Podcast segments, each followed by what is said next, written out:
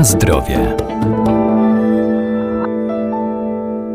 Jeżówka purpurowa to roślina lecznicza, która wspomaga odporność organizmu, ma właściwości przeciwwirusowe i antybakteryjne, działa też przeciwzapalnie. Pomaga również w leczeniu infekcji górnych dróg oddechowych. Co jeszcze warto o niej wiedzieć?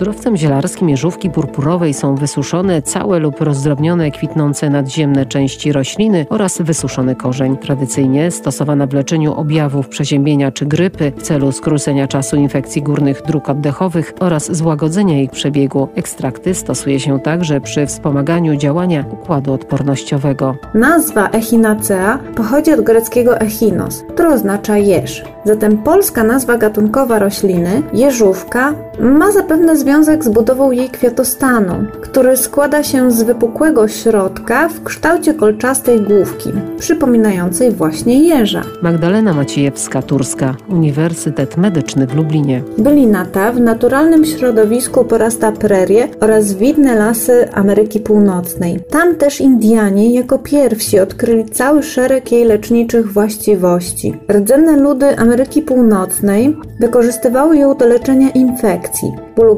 gardła, bólu głowy, ale także trudno gojących się ran czy oparzeń. Ważnym jest, że jeżówka stanowiła niemalże antidotum w przypadku zatrucia czy ukąszenia przez węże i owady. Roślina ta szybko zyskała dużą popularność i jest obecnie chętnie y, uprawiana w wielu rejonach świata, nie tylko ze względu na okazałe kwiaty wabiące motyle i pszczoły, ale szczególnie ze względu na jej właściwości lecznicze. W Polsce sławę zdobyła stosunkowo niedawno, bo dopiero na początku lat 90. XX wieku, kiedy to szczególnie skupiono się na jej właściwościach immunostymulujących, a więc takich, które wspomagają układ odpornościowy do walki z patogenem. Surowiec stanowi ziele i korzenie jeżówki purpurowej. Ziele zebrane w okresie kwitnienia na przełomie lipca-sierpnia przerabia się w stanie świeżym na sok czy też intrakt lub suszy w suszarniach w temperaturze do 45 stopni. Natomiast e, zbiór korzeni należy przeprowadzić jesienią, w okresie trzeciego lub czwartego roku uprawy. Tak uzyskany surowiec po oczyszczeniu suszy się w suszarniach w temperaturze do 50 stopni Celsjusza. Nieco rzadziej e, w celach leczniczych wykorzystuje się inne gatunki jeżówek, np. jeżówkę bladą Echinacea pallida, czy też jeżówkę wąskolistną Echinacea angustifolia. Na zdrowie.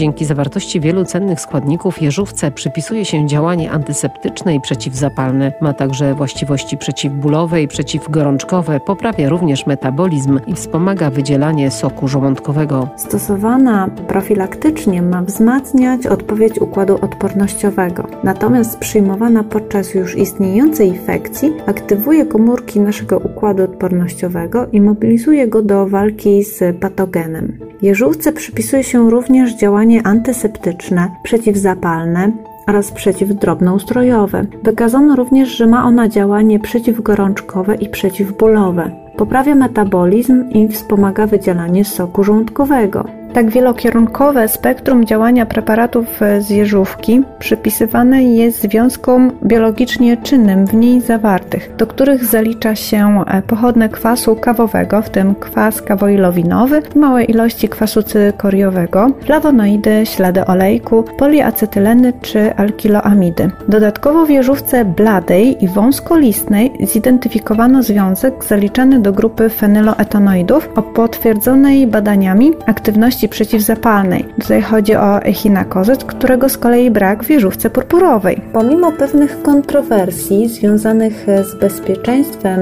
i skutecznością użycia preparatów e, zawierających jeżówkę, jest ona e, obecnie dosyć szeroko stosowana, e, szczególnie wspomagająco w leczeniu infekcji górnych dróg oddechowych, takich jak zapalenie zatok, zapalenie gardła czy też migdałków.